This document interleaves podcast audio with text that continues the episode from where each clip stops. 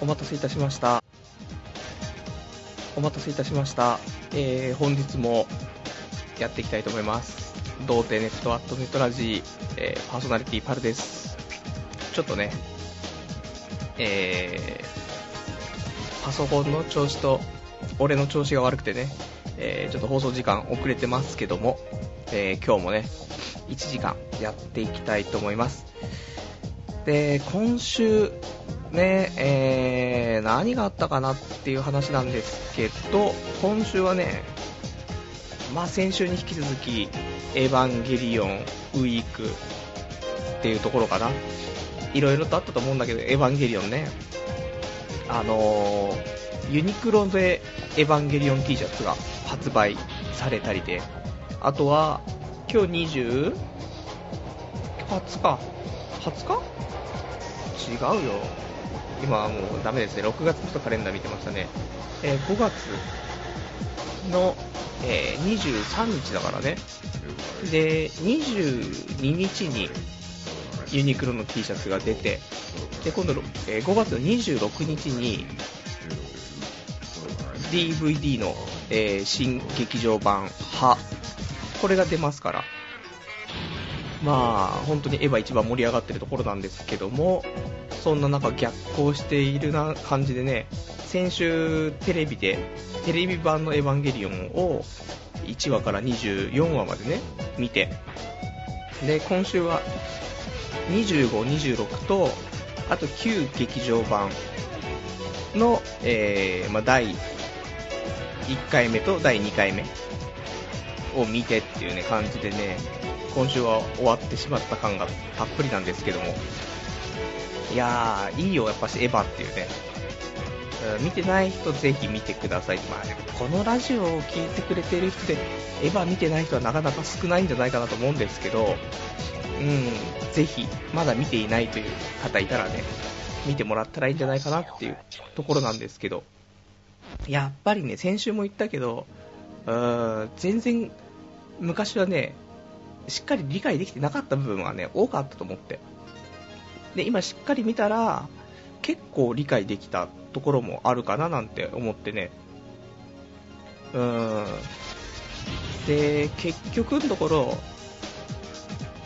26話かな ?26 話と劇場版のエアーじゃない方、真心の方かなこの2つはね、年に1回ぐらい見た方がいいなっていうね、すごい印象を受けてね、いや、なかなか、あのーこうやって底辺をね、歩いてると、自分に問いかけるね、ことをね、年一ぐらいでやっぱしないといけないんだよね。それに、一番いい教材として、うん、だ悩んでる中学生、高校生は、あれを見て自問自答した方がいいんじゃねえかっていうね、思うね。とてもいい感じになってる。まあ、抜粋するとさ、内容としてはさ、自分が思っている自分と他人が思っている自分があるとかさ、ね、自分には価値がないとかさ、でもそれも、ね、心持ちの一つでも考え方次第だよっていう、どうにでもなるんだよっていうさ、そういうことをもう語ってるから、本当にその人間の全てが詰まってるなっていうね、感じがするかなみたいな。ね、29歳になって俺何言ってるんだって話だけど、ね、エヴァンゲリオンの T シャツも出たけど、結局ユニクロ行ったけど買わなかったしね、いかんいかんということで、今日もね、本当は今日もう一回行こうと思ったんだけど、あのー俺が行った店舗にちょっと欲しかった T シャツがなかったから、じゃあちょっと今日他のね、ところ、ちょっと回ろうかなと思ったんだけど、雨降ってたからさ、うん、家から出れなかったよね。でも、これ、雨降ってるっていうこともマイナスに捉えちゃう俺だけど、エヴァンゲリオンで言うと、ね、雨を降ってるっていう時に、マイナスをね、やっぱし感じてしまうところはあるけども、これをプラスと感じる心っていうのもあるんだよと。ね、それは、やっぱりそれは、自分、自分が思っている自分と他人が思っている自分っていうのは、もう違うと。いうことと結びつくんだねっていうね、ことなんですよ。ね、雨は嫌ですよ。濡れるし、だけど、ね、新しい長靴を買った時には、ね、早くこの長靴履きたいなと、雨が降ったら嬉しいになるわけですよっていう。ね、そういうこと、新しい傘買ったら、ね、雨降ってくるのに傘させないんだから、雨降って嬉しいっていうこと。なんじゃないかなみたいな。まあ、あとは雨降ると、替え玉が無料になるラーメン屋があると。ね。嬉しいみたいなさ、そういう雨降って嬉しいことをいっぱい増やしていくと、雨の日もウキウキするんじゃないかなって、あんななんかどんよりしたさ、感じにならないんじゃないかなみたいなね、ところありますから、そんな感じでね、えー、まあ、なるべくプラスにね、うん、行った方がいいんじゃないかななんてね、思ったエヴァンゲリオンウィークということで。はい。では、そんな感じなんだけど、で今日一応1時間、うん、やっていきたいと思います。えー、始まりが多分23時25分だったので、えー、0時25分まで、ね、1時間やっていきたいと思いますんで、よろしくお願いいたします。えー、あとね、今週は、まあいろいろ詰まってるってほどでもないけども、ほどほどに、えー、なんかやったかななんて思うんですけど、先々週かな？えっ、ー、と、歯医者行くって話をね、して、あの、仮詰めが取れちゃったからってことで、あの、歯医者行きたいんだけど、えー、銀歯じゃなくてね、セラミックとか、ああいうのちょっとしてみようかみたいな話してね、それで、えー、結局、そこから2週間、歯医者行かなかったんですけど、ようやくね、重い腰を上げて歯医者行きまして、で、歯医者行って、で、見てもらったら、歯の、前のその虫歯だったところは、まあ、軽くね、まあ虫歯になってたらしくて、で、その隣の歯も虫歯になってたらしくてね、結局、2つ半ぐらい歯をね、削られちゃってて、がっぽり穴開けられたんですけども、でもまあまあ神経を抜くとかね、そういう話はなんなくて、えー、詰め物しましょうって話だったんだけど、で、結局のところ、銀歯、なっちゃいましてね、あの、まだ仮詰めなんで、次回6月の頭かな、うん、銀歯をしに行くっていうところなんですね。で、なんでセラミックしなかったのって話なんですけど、高い。本当に。なんかね、これも事前に色々調べたんですけど、えー、各自治体とかその県とか、県とかそういうので保険の効き具合とか金額が変わるらしいんですね。で、えー、セラミック、我が埼玉県だと、やっぱ5万以上するんだよね。多分。わかんないけど。うちの近くだけなのかもしれないし、ちょっとわかんないんですけど、ま多分5万円とかはする予定。だからちょっと今回は辞退、辞退せざるを得ないっていうところありますね。で、銀歯なんですけど。セラミックでも考えれば、まあ、5万円できるんであればね。だって、ここから、これ今もう30だとして、死ぬの70とかして、あと40年間でしょ？40年間を5万円でってことだからね、全然、年いくらみたいなレベルだし、これでね、あの、ちょっとわ大きな口開けて笑ったりするときに、銀歯が切らんっていうよりも、白い歯が切らんのがね、絶対プラスなんですけど。まあどうもね、難しいねっていうことで。まあ、後でね、銀歯ぬ、また詰めたやつを外してね、それで、あの、セラミックとかに変えることできますから。まあ、そんな感じ。だから、あの先々週のね、話でセラミックちょっと興味持った人ね、えー、一応、そんな感じになります。だからやっぱ5万円ぐらいは最低でもかかるよってことをね、えー、まあ、踏まえた上でね、もしご自身での虫歯をね、直すってことがあったらね、参考にしてもらえたらいいかななんて思います。意外と、みんな、そんな感じかな。うん。で、えー、あとね、今週は、えー、なんだろうな。焼き鳥屋屋かな。うん。俺、話したっけ？焼き鳥理論。してなかったたらしたいし、まあ、してたとしてもするんだけど、ね、今日、今日もし初めて聞いてる方がいたらね、焼き鳥理論とか言ってもわけわかんないですから、言いますけど、あの、焼き鳥屋を有有意義に使ってね、えー、まあ満喫するための理論なんですけども、焼き鳥1本、まあ、100円ぐらいの店を探し、ビール1杯400円ぐらいのね、店を探しね。で、えー、焼き鳥一串に肉って4つぐらい刺さってるでしょ。で、この肉を1かけら、1分で食べるの。で、1分で食べてビールをちょこちょこって飲んで、1かけら食べてちょこちょこってビール飲んでってやると、まあ、串1本に対して5分は持つわけだよ。で、この5分持たせたら、まあ大体15本ぐらい。それで、えー、51がこう5、25で75分でしょ ?1 時間15分。で、あとはもうトーク。ね、一緒に友達とかで行くんだったら、まあ喋るから、まあ倍は時間かけられるかなと思って。そうすると、まあ、ビールもうまく飲んでいくと多分これ3倍ぐらいいけるんだよ。その合間合間にビール飲んでいくと。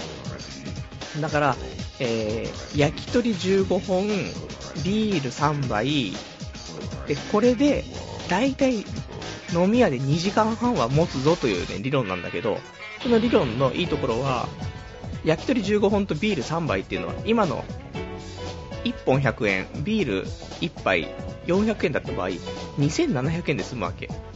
2700円で2時間半クソ満喫できるっていうプランなんだけど、これを実践したいと思ってね、今週ちょっと行ってきて。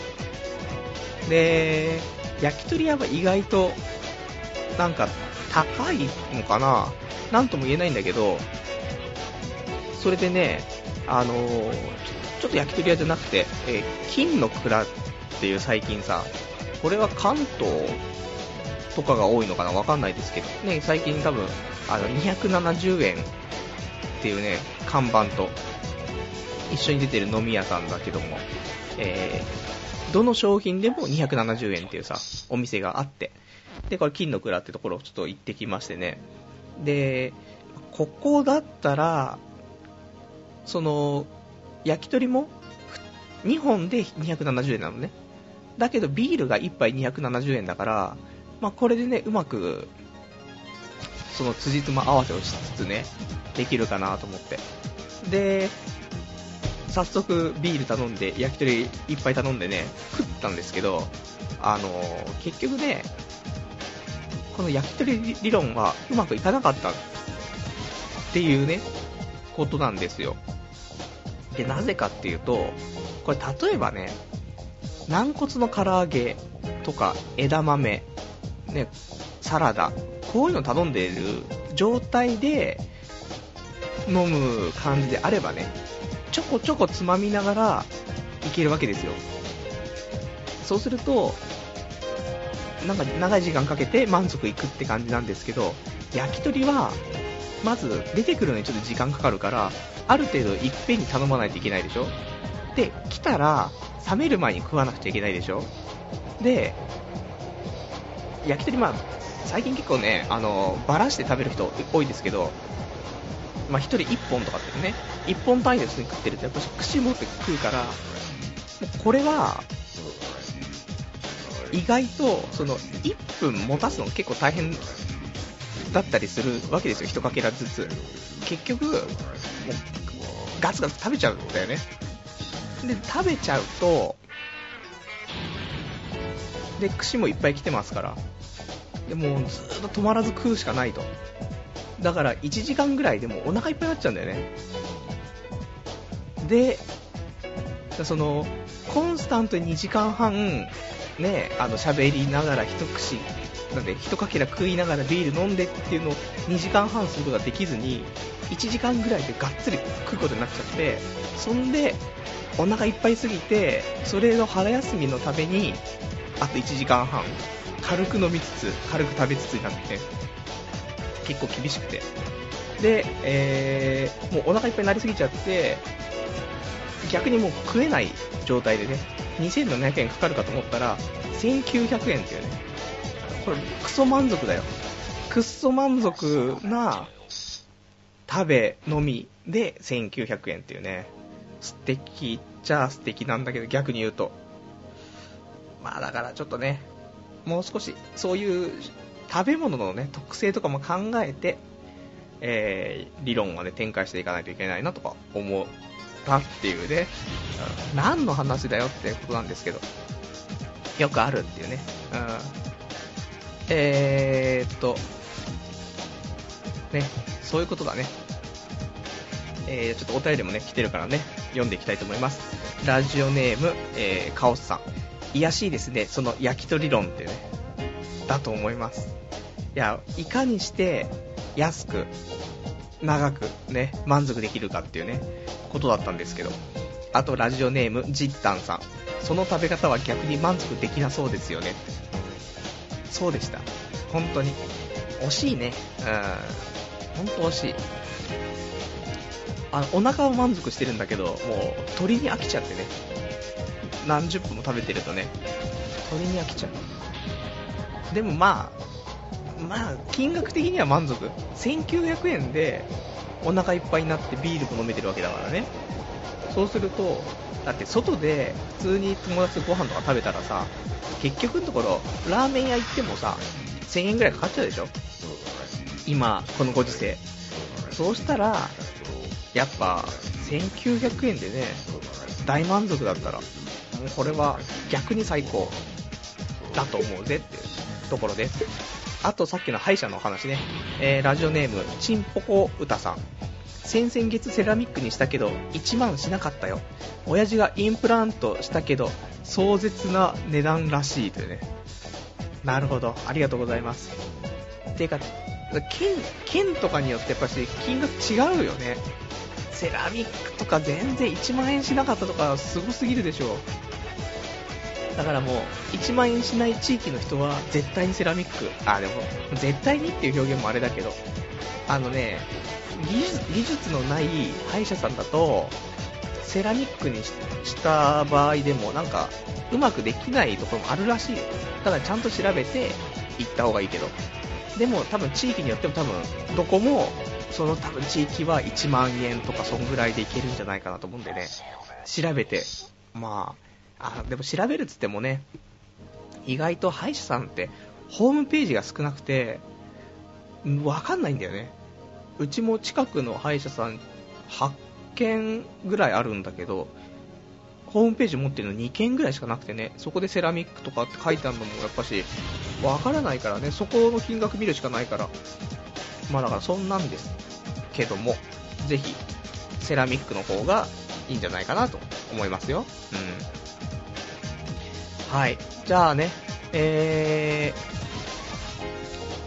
ー、あとは、ちょっとね、えー、なんだろう。まあ、あるんだよね。今週意外とある。いつもネタ不足かななんて思いつつも今週は意外とあるんだけど、え久しぶりにね、じゃあ、また軽くオナニーの話でもしようと思うんですけど、ね、あのー、久しぶりに性行為をしている絵じゃないものでオナニーをね、したっていう話なんですけど、まあ、変な実写でもアニメでも同人誌でもね、まあ、何でも多少はさ、性行為をしている映像なり画像でさ、まあ、オナニーはすると思うんですよ、おかずにして。だけど、今週、久しぶりに、全然、そんなんじゃないので、オナニーして。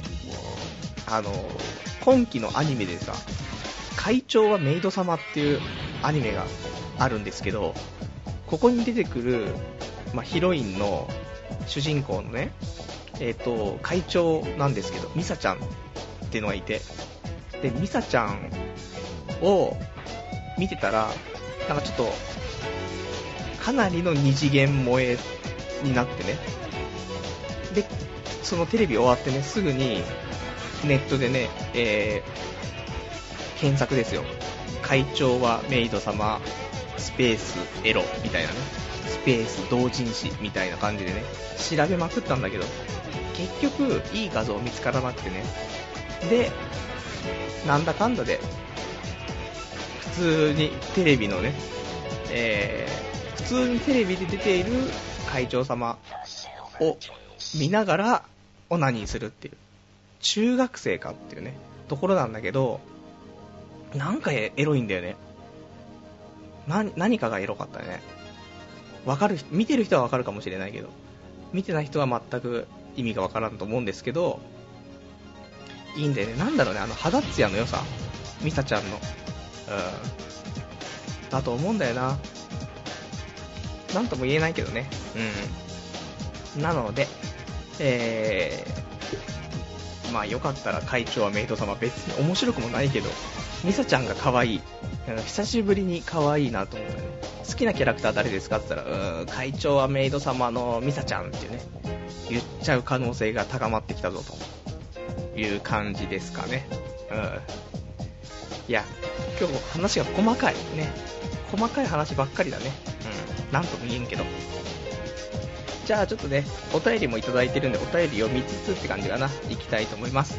えー、ラジオネーム、ちんぽこうたさん。えー、初投稿初生放送です。仕事の合間にポッドキャストで嵐のように聞いてます。えー、全部聞き終わってから生放送聞こうと思っていたのですが、来ちゃいました。応援してますんで頑張ってくださいねというね、お便りいただきました。ありがとうございます。いやー、仕事の合間にポッドキャストとかね、うん、頑張り屋さんだねってだなんか、大丈夫なのかね、みんな仕事の合間に、このポッドキャストとか聞いてる、聞いてる状態で上司とか呼ばれたりするわけでしょ。ねえ、オナニー最前線とかっていうコーナーやってる時に、ねえ、うん、ちょっとチンポコーダ君ちょっとこっち来て、つって、あ、すいません、みたいな。うん。ここどうなってるんだよ、この表は、つって。うん。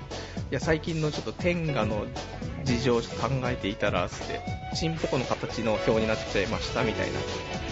ところになっちゃうから、あんまり聞かないように、ね、仕事中はって、通勤、通勤時にね、うん、聞いてもらえるといいのかな。うん。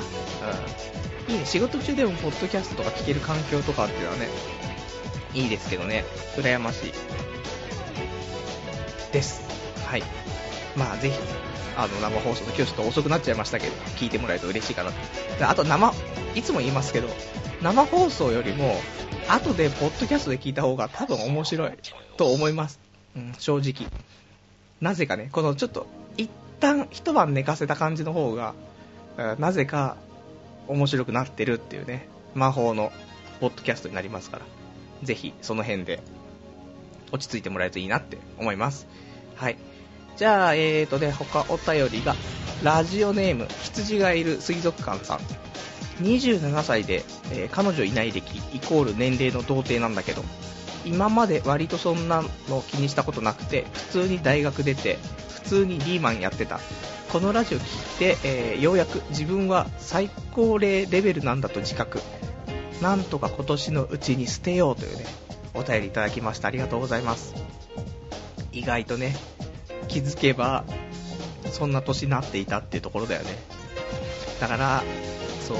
だって27歳って男性だったらもう18で結婚できるんだからそういう意味ではもう普通に合法的に9歳の子供がいてもおかしくない年なんだよやっぱしねそこがいつもね、まあ、その換算がおかしいけどでも普通に考えて大学卒業して就職してで1年ぐらいで結婚して子供産んだとするんじゃない？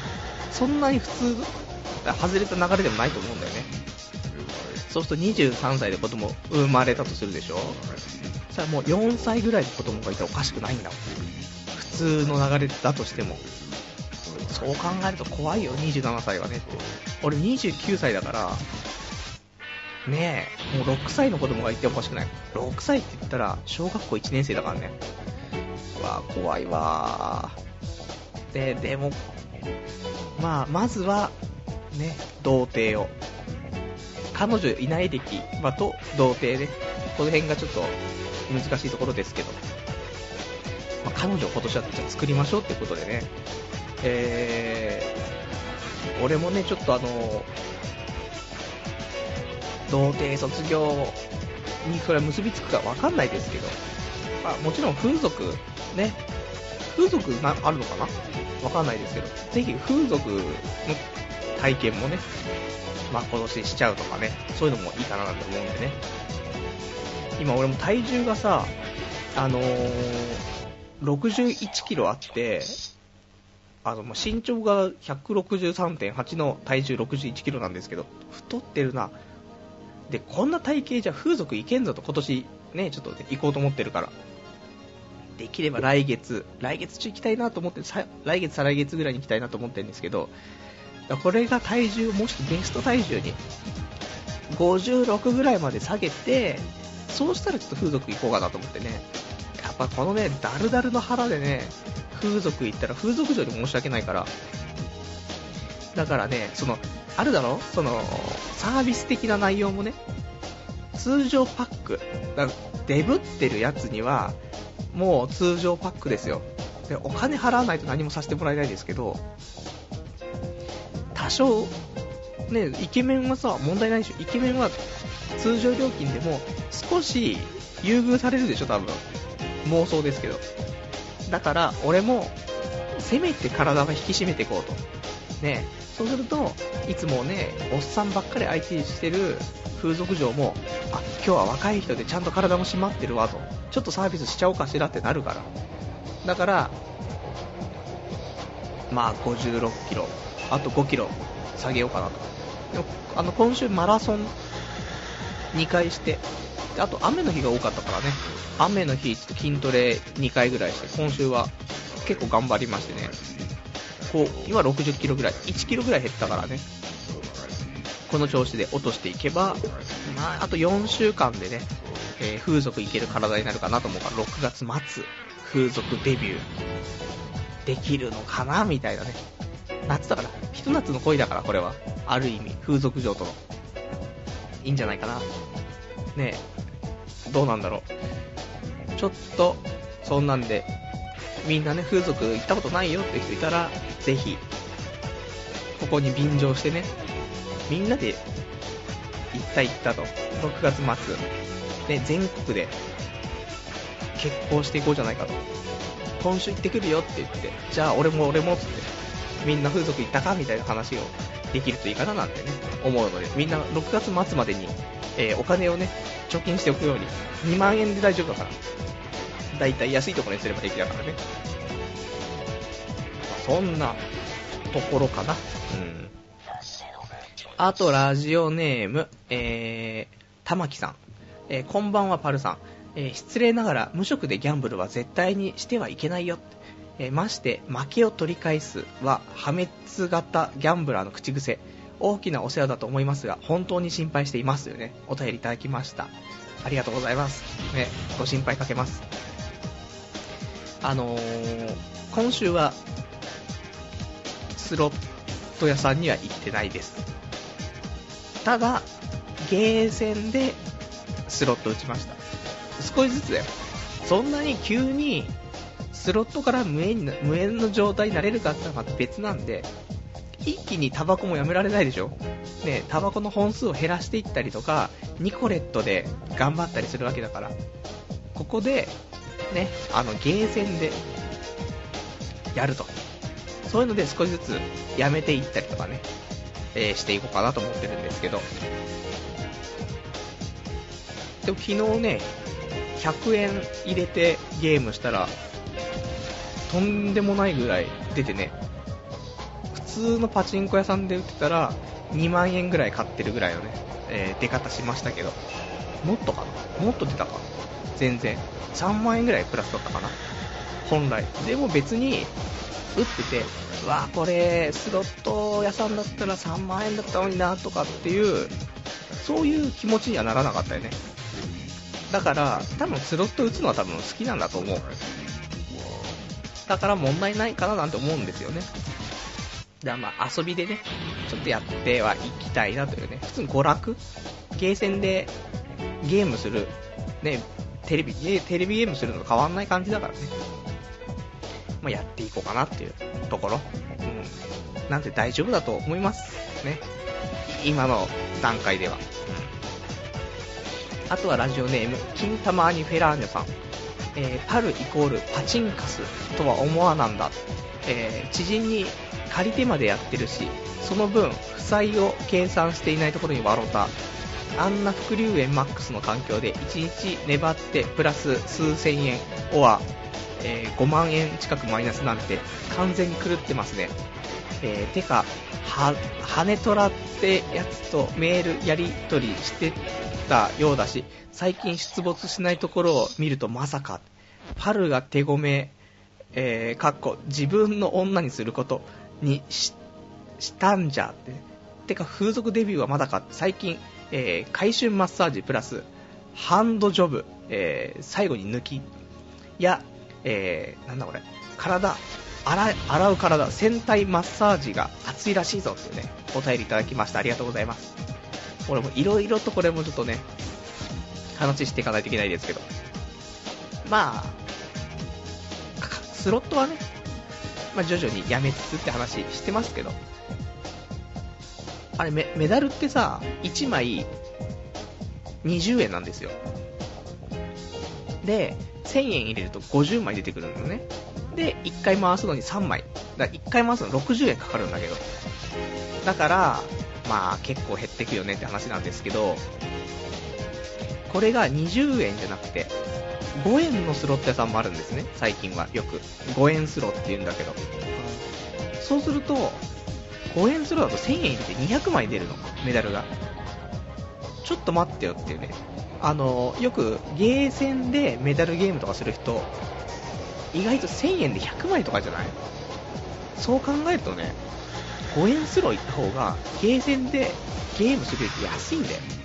だから、俺、やっぱし、うん、さっき俺ゲーセンでちょっととどまろうかなって言ってましたけど、5円スロットに移行しようかなと思ったりもするところはあるんだよね。だってゲーセンっていくら出たってお金になんないけど、その5円スローだったら、出ればお金にもなるし、しかもメダルが1枚あたり5円だし、いや、いいことずくめだなと思って。ね、そんなの。いいでしょ、そのぐらい。ダメかないや、いいと思うよね。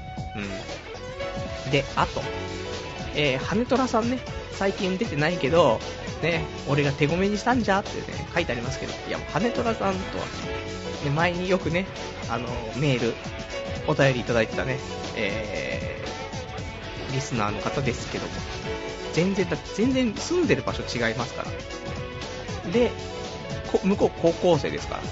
で、あとはもう、最近は、あの、お便り全然いただいてないですから、特に、あの、僕が何かしたわけでもなく、ね、お便りがなくなってしまいましたよ。多分忙しいんじゃないかなと思うのでね。あの、誤解、誤解のないようにね。うん。やっぱし、僕もね、あ、でも、そうか。さっき俺会長はメイド様の話しちゃったから、ね、全然信憑性ないですけど、高校生とかさ、ダメじゃんっていうね。犯罪じゃんだからね。まあそんな感じ。ね。俺も29だからな、本当に。しっかりしないといけない。あと風俗デビューは、6月予定。で、普通の風俗、普通の風俗だデリヘル？で、コスプレぐらいの、ね、レベルでいきたいなと思ってる。最初はスタンダードに行こうよってことだよね。うん。最初から回春マッサージとかはね、難しいぜっていう話かな。あとは、えーと、ラジオネーム、インコさん。こんにちは、パルさん。えー、自分は無職になって早4ヶ月。15社面接を受け、13社不採用。仮採用と合格をもらった2社は都合が悪かったため、通知の連絡の際にお断りさせていただきました。蹴らずにやっておけばと後悔しております。2児の父ですというね、お便りいただきました。ありがとうございます。ね、後悔先に立たずっていうね、ところありますけど、いやー、15社受けて、でも2社合格、で2社とも蹴っちゃうって、でもそういうタイミングってところありますからね。もうしょうがないっていうことだけど、やっぱそこ、1人だったらしょうがないでいいんだけど、2児の父っていうことでしょうがなくもないっていうね。やっておきながら、またさね、ちょっと就職を探すっていうのが一番いいんだろうけど、でやっぱし、ね、入った会社にも迷惑かけちゃうからっていうのもあるし、難しいよね。入って1ヶ月とか3ヶ月とかで他の仕事決まって、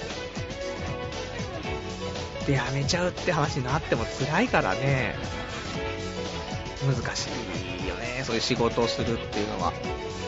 まあちょっとぜひね、あのー、ちゃんとタイミングのいい感じでね、お仕事決まるといいですよね。4ヶ月かかってだからね、せめてあと2ヶ月ぐらいで、合計半年ぐらいでね、ちゃんとやれるような仕事にね、行ければ一番いいんじゃないかなって思うんですけど、ぜひ頑張ってください。僕もね、ちょっと頑張りたい。まだバイト決まってないんでね。先週はでもバイト、電話とかしたんですよ。いつものね、感じで。で、えっ、ー、と、ゲームセンターのバイトが1個あったのと、レンタルビデオ屋のバイトがあったから、これちょっといいなと思ってね、電話して。で、ゲームセンターが、月曜日に出たね、求人で、火曜日に電話したんだけど、で、電話したらもう締め切ってますと。1日で締め切っちゃうの？ってね。残念って。じゃあ次レンタルビデオ屋だって電話したらね、大体どのぐらいね、あの、やれそうな感じですかって言うから、まあ、半年から1年ぐらいですかねって言ったら、うわ今回長期のみなんですよって1年以上のってね、じゃあ長期頑張りますとは言えず、だって辞めるとき揉めるもんっていうね、ことで、結局、今週も面接すらできずっていうね。で、ネットを徘徊していたら、あのね、バイトでね、パチンコパチスロ出玉 PR スタッフってね、こういうバイトがあるよと。1時間1万円みたいなね。にで、1日3時間ぐらいで日給3万円みたいな。ぜひやってみませんか？みたいなね、えー、ホームページ見つけて、これいいなと思ってね。で、友達に、こんなのあるんだけどどうかな？いよくね？って言ったらね、ほんとやめてくれと。もうそれ犯罪だからと。ねもう、本当に、まっとうに生きてくれとね、いう風にね、たしなめられましたけど。ダメらしいよ。パチンコデダモ PR スタッフ。いわゆる打ち子ってやつですね。これはね、犯罪らしいんでね、うん、捕まるらしいよ。やっぱり。でも書いてあるんだよ、そこに。あのー、そのね、仕事している人のね、喜びの声みたいなのね、1ヶ月で168万円稼ぎましたみたいなね、私の人生これで変わりましたみたいな、いかがわしい商品と同じかよみたいなね、感じのホームページだったんだけど、ね、いいなと思ったんだけど、ダメらしいぜって。いう話なんでね、まあ、他のね、まっとうなバイト探しますよ、本当に。そんな感じでね、ちょっとね、お便り読みつつだけど、あのー、もう、今日はね、コーナーもやっていきたいと思うからね、えーと、コーナーやっていきたいと思います。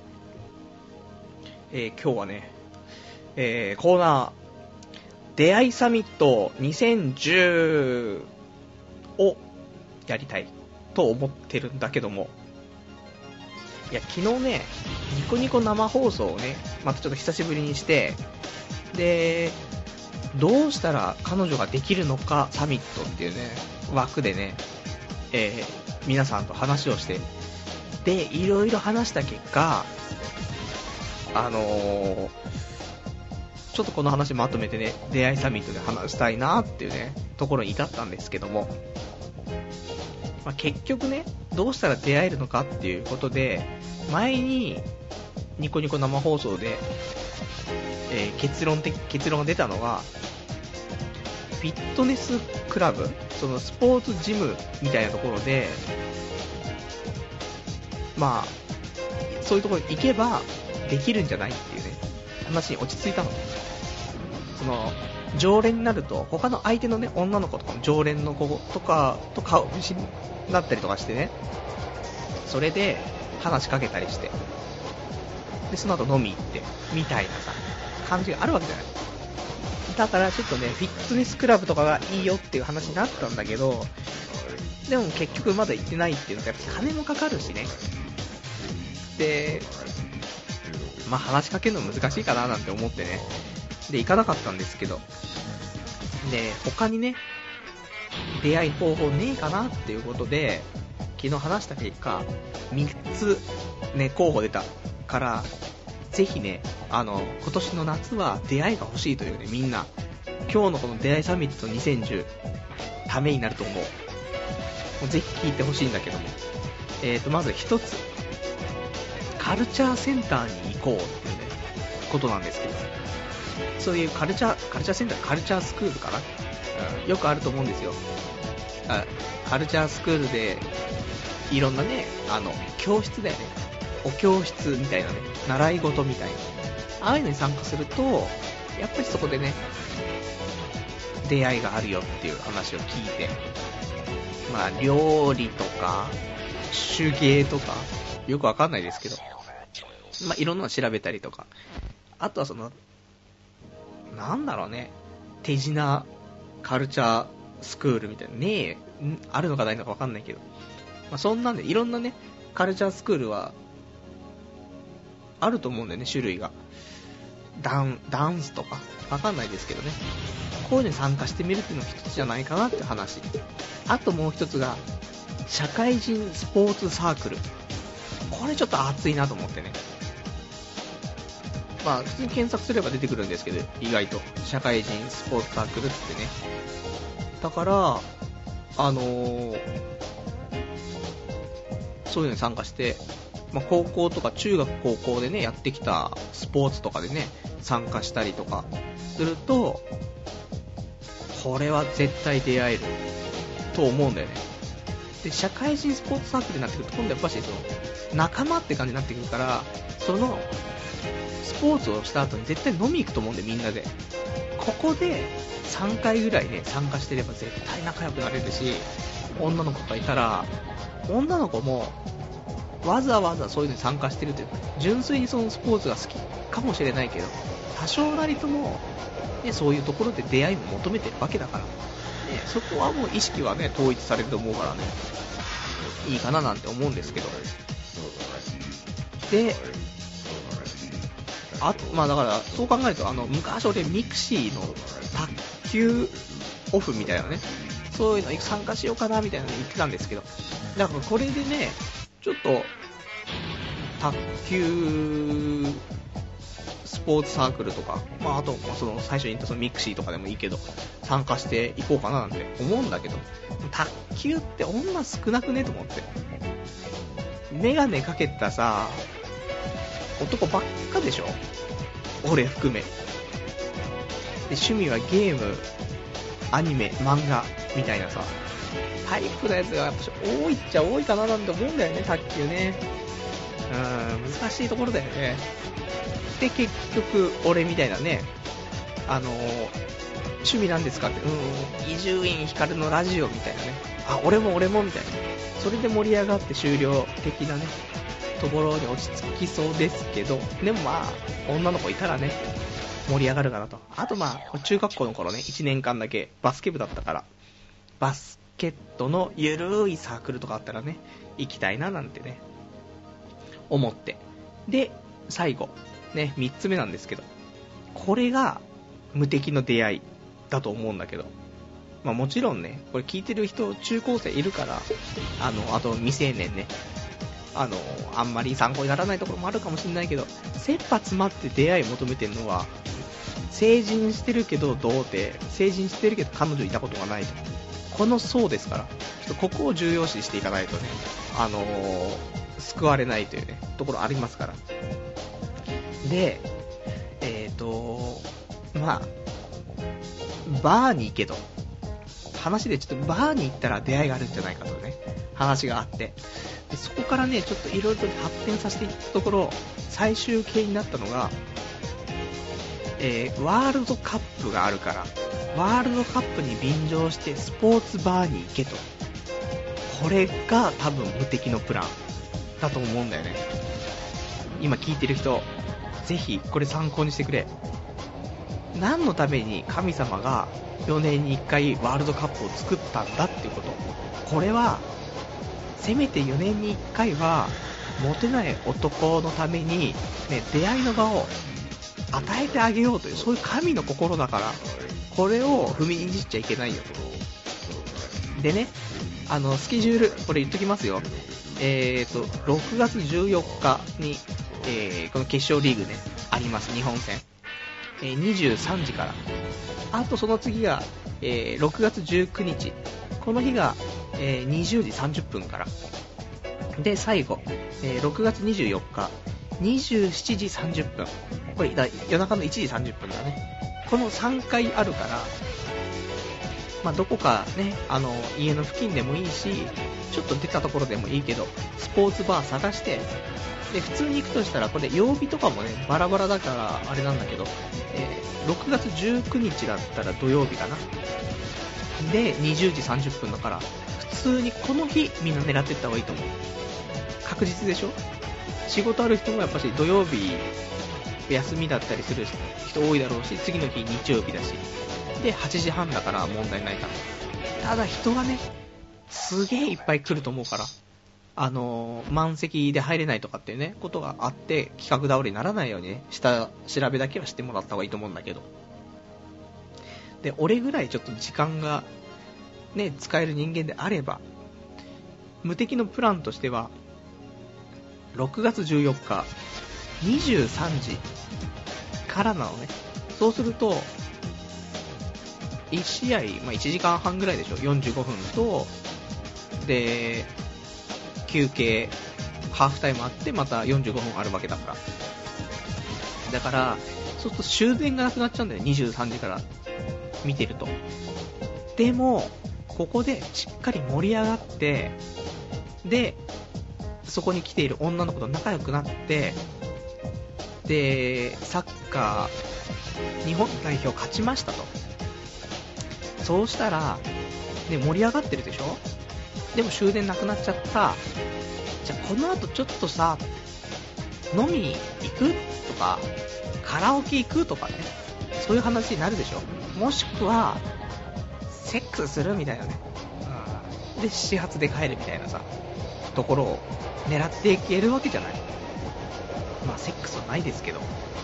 で、そうすると、ここで気があってカラオケなり飲みにでも行って朝まで行った場合、そうしたら、じゃあ次回、6月19日また試合があるわけだから、その時じゃちょっとまたあのスポーツバーで会おうよって話になるでしょ。その、通にデートをしてさ、次のデートをこぎつけるの大変だけど、もうこれは確定で、日本代表の応援っていうことは、あと2回あるわけだから。だから、もう逆にやりやすいでしょ。まあ変な話、6月14日、応援して仲良くなって、その後どこも行かなかったとしても、次回、また来るみたいな話ができるわけだよね。あ、6月19日来ます来ますみたいな話になったら、2回目会えるわけだから。そういう意味では次につなげも安いし、その、終電逃しての、あわよくば系もあるしっていう、ところで。で、6月19日、20、20時30分にもう一回会って、で、最後、3試合目。で、6月24日で、これ3回会えると。ただ、3回目は、あのー、27時30分、1時半からだから、遅いんだよね。遅いからもうスポーツバーとかやってないんだよ。っていうことはだよ。この流れだと、1回目スポーツバー行って、えー、終電逃します。でそのまま、えー、まあ、朝までカラオケ。で、その後に19日、普通にもう1回スポーツバーで会います。で、普通の夜だから。で、えー、普通にその日はお別れ。なんだけど、次6月24日夜中だから、ここでかなり親しくなってたら、じゃあ俺んち来て夜中みんなで応援しないみたいな。もう自宅に引き込むみたいなさ。そうすると、もう次は、4回目は、セックスじゃないかっていうね。夜の、夜の PK 合戦しないっていうさ、話ができるんじゃないかなと思うんだよね。どうだろう、これをぜひ実践してもらえたらいいかなと思うんだよね。ダメかしら。これ、結局、あの、みんながいい悪い言っても、俺は6月の14日には、えー、スポーツバー行ってくるから、ここで、えー、次回のね、えー、翌週のラジオでね、どんなんだったかっていうのを放送したいと思うんですけど、であとはメンツだよね、1人で行っても盛り上がらないし、どうしようもないでしょ、だって俺、サッカー詳しくないし、あんま好きじゃないから、まあ大体、今回代表の人は10、20何人いる中で11人ぐらいはね、えー、と言えたんですけど、でもあんま詳しくない。あのゲームのサカツクの知識しかないからね、なんとも言えんのですけども、だからサッカー詳しくてノリがいい友達をやっぱし1人連れていくべきかなと。3人になると、いろいろと面倒くさくなることがあるから、2人でやっぱし、で、2対2ぐらいで仲良くなれると一番いいかなと思うんでね、ちょっとその人選ってやつをちょっと6月14日までにね、しておきたいなと。まあ、変な話、月曜日の、月曜日の夜だから、11時だからね、あの、多少時間に融通の利く人じゃないとダメっていうことになるとね、ああ、絞られてるんじゃないかなと思うんだけど、まあ、その辺をね、ちょっと頑張っていきたいなと思っているので、ぜひ、今日のね、この放送で、このプランいいなって思った人がね、やってもらえたらいいんじゃないかなと。次回ちょっとね、出会いサミット2010でね、結果報告もしつつ、さす、さすがに、なんかね、他のいろんな女性関係とかね、起こったとしてもなかなか言いにくいですけど、今回ちゃんと出会いサミットっていう企画でやってますから、こんなのあったよちゃんと報告できますから、これはね。うん。1から10まで行っていきたいと思いますよ。で、あとラジオネームカオスさん。えー、カルチャースクールは出会うやつは出会いますけど、え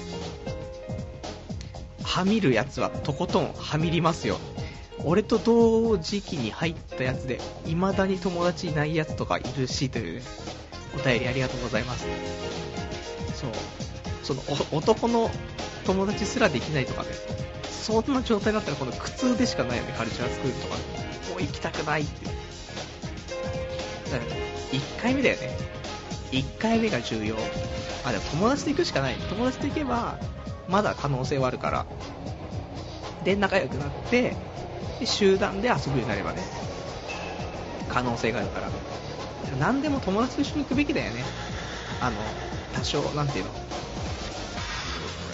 アグレッシブではないけど、女の子と喋るのもそんな苦手じゃないような人と一緒に行くといいのかな。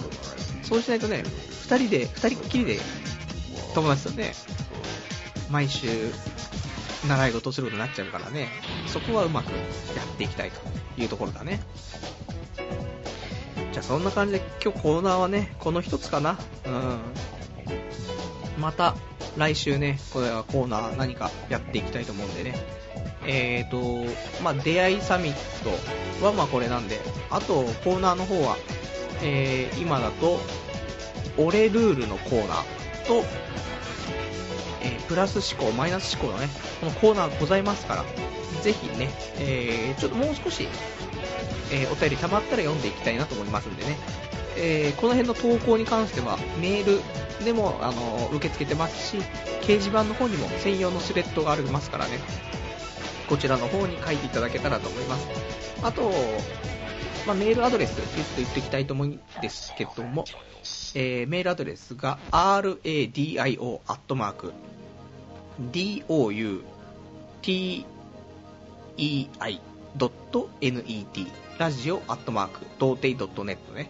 こちらまでメールいただけたらと思います。普通歌もね、お待ちしてますからね、ぜひぜひ、えー、お便りいただけたらと思います。えーとね、そうしたらね、あとちょっとお便りも読みつつっていう感じかな。うん。えーとね、お便りが、ラジオネーム、春の先祖さん。今日入院します。だから短期間ラジオ聞けないです。しかし、ナースに性処理してもらう夢を見て行ってきます。えー、退院したらまた書きます。ピチピチのナースに性処理してもらえるように、パルさんも祈っていてくださいというね、えお便りいただきました。ありがとうございます。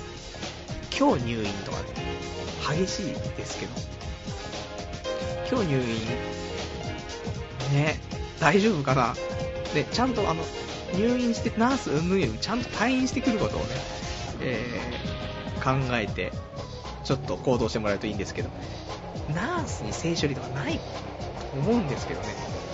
ただ、ね、死瓶とかね、トイレ行けないですからね、寝ながら死瓶に尿すると思うんですけど、その時に、チンコが立っていた時に、ね、どうなるっていうところ。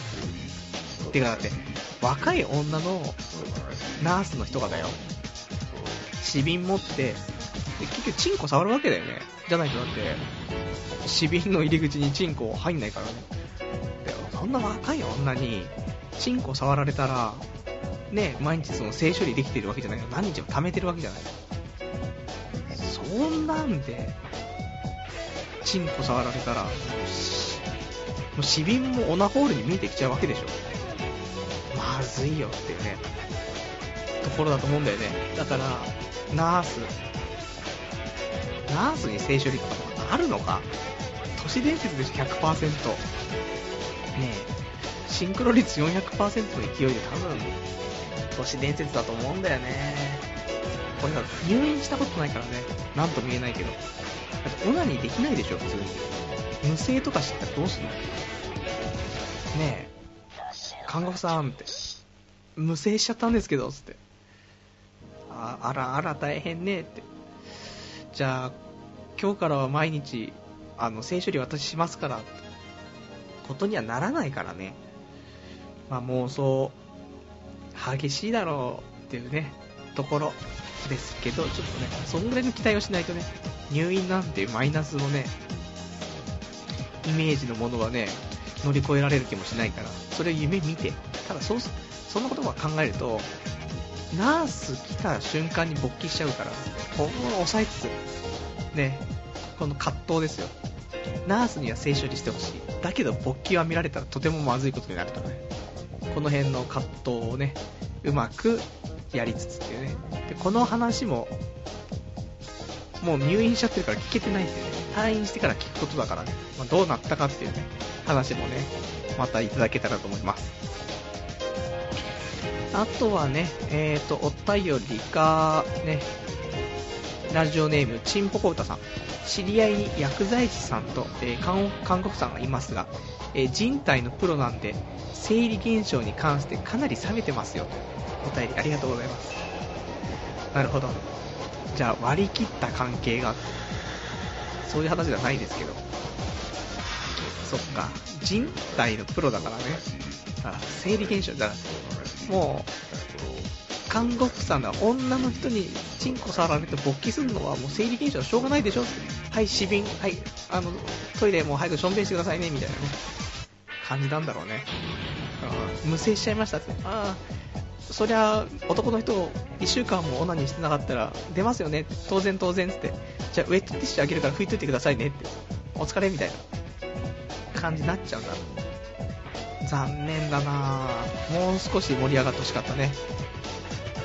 えー、ラジオネームカオスさん。入院した時のナースの、えー、クソさは絶望ですよ。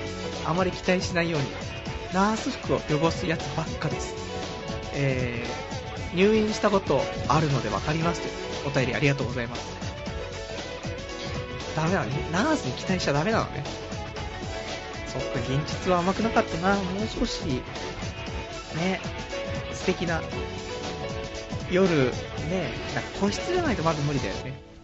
個室でナースコールして、どうしましたって、話じゃん。とかさ、うん、じゃあちょっと深夜にまた来ますねっていう耳打ちされたりとかさ。でもね、普通の病棟だと何人もね、タコ部屋だから、タコ部屋じゃ無理だよね。声出ちゃうからね。でシュコシュコ音がしちゃうから難しいと思うので個室を希望するね。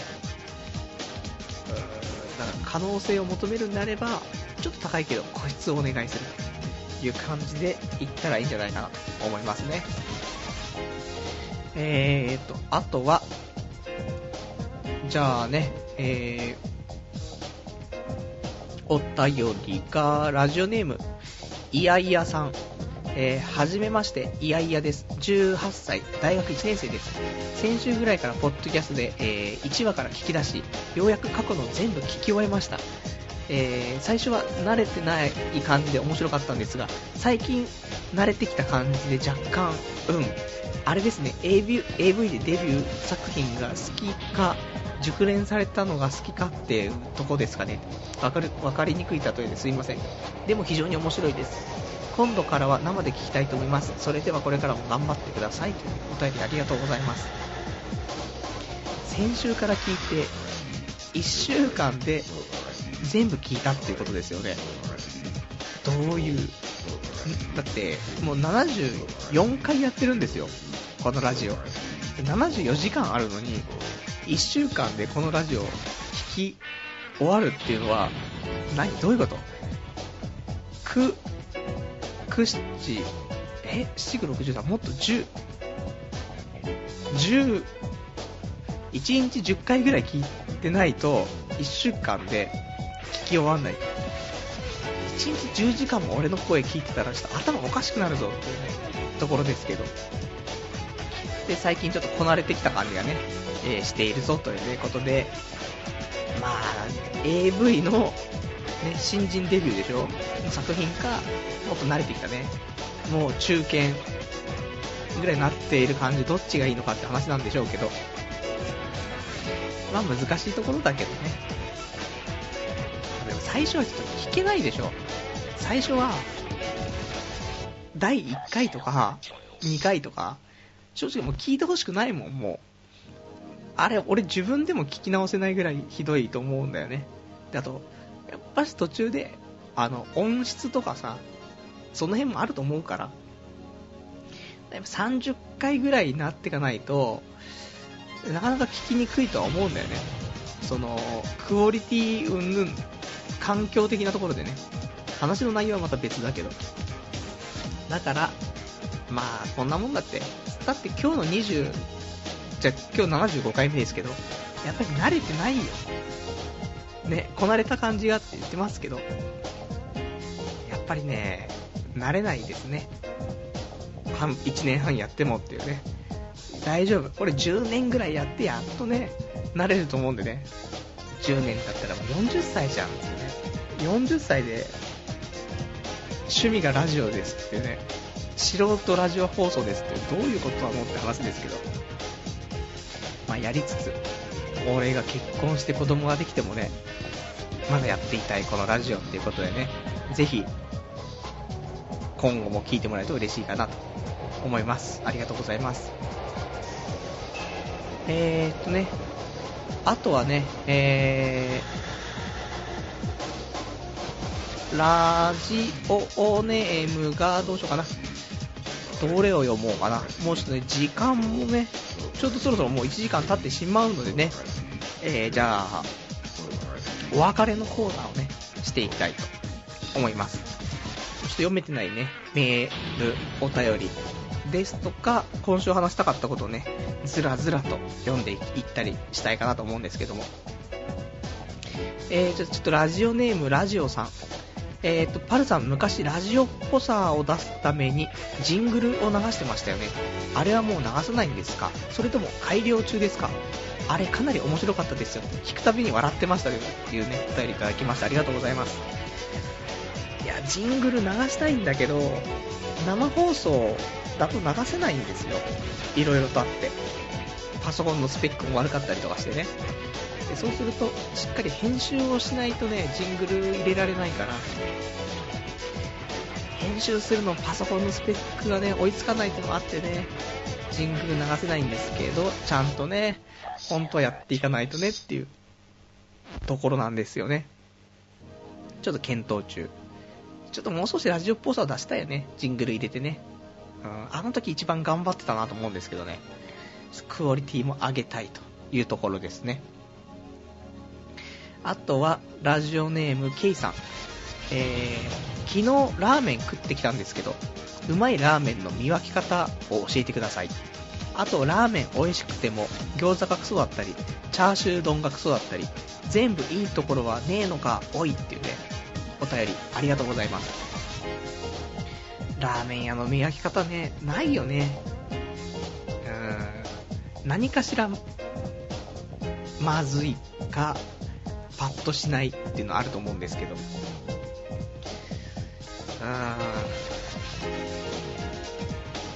まあないだろうね。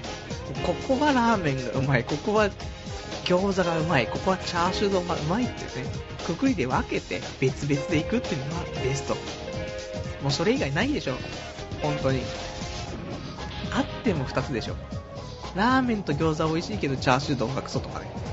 うんラーメンとチャーシュー丼うまいけど餃子がクソとかねラーメンと餃子とチャーシュー丼がクソとかねまあいっぱいありますけどまあ、日によって変えていくっていう、それで店を選ぶっていうね、ところにしたら、まあ、楽しくいけるんじゃないかと思うんですけどね。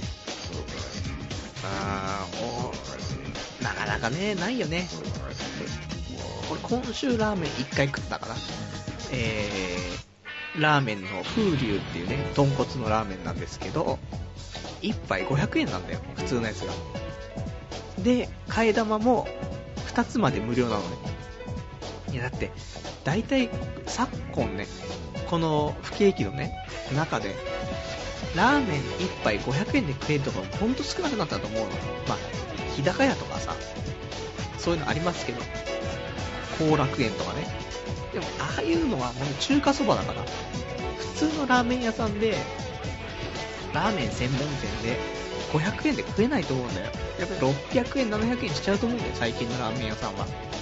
その中で、500円で食べられて、本格豚骨ラーメンだよ。しかも替え玉が2回できるっていう。無料で。そりゃ替え玉2個食っちゃうよ。ね、そりゃダイエットしてても全然体重変わんねえ。むしろ増えてくよっていうね、ところですけど。ちょっと控えめにしつつね、行きたいなと思います。で、あとは、えー、ラジオネームは、どれかな？えー、ラジオネームカオスさん。えー、パルさんこんばんは。えー、修学旅行を、え前日に控えて、どうせ寝ても起き、寝ても起きれなくて集合時間に間に合わず遅刻するのがオチだから今日は寝ずに徹夜でエヴァを全話見ようと決意したカオスです。ところで、えー、ね、えーこの辺ね、ちょっと待ってくださいね。うんえーと、先週話をした俺の隣のエロい女子の話ですが、公認でパンツを見せてもらいましたよ。てか、公認でパンツを見せるとか俺的には嬉しいけど、エロい通り越して変態ですよね。複雑ですね。パンツ見れたのは嬉しいですけど変態。ではまた書きますというね。変態。変態のお便りありがとうございます。おかしいだろ、パンツ見せてもらうと。学生だろ？いや、これが小学生とかだったら話は別だよ。でももうさ、いい年じゃない？もう性的行為もするような年じゃ年じゃない？早い人では。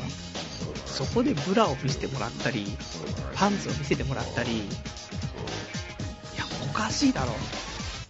これはひょっとすると、この、ね、修学旅行で一波乱あるかもしれんぞと。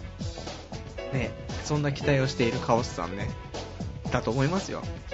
エヴァンゲリオンのね、もう本当に最後の方を見て、私と一つになりたいの。それはとても気持ちのいいことなのよっていうところばっかり、エンドレスで見ちゃうだろ、どうせ。それで修学旅行行って期待しちゃうっていうね。いないよ、こんな学生の女の子。パンツとか、同意のもとでパンツ見せてもらうんでしょそれを拝み倒したらセックスさせてくれるんじゃねえかみたいなさ、錯覚に陥るよねってね。あーこれは、期待できる。学生のうちに期待できるぞ。ね。まあ、素敵だな。いい学生生活だな。羨ましいな。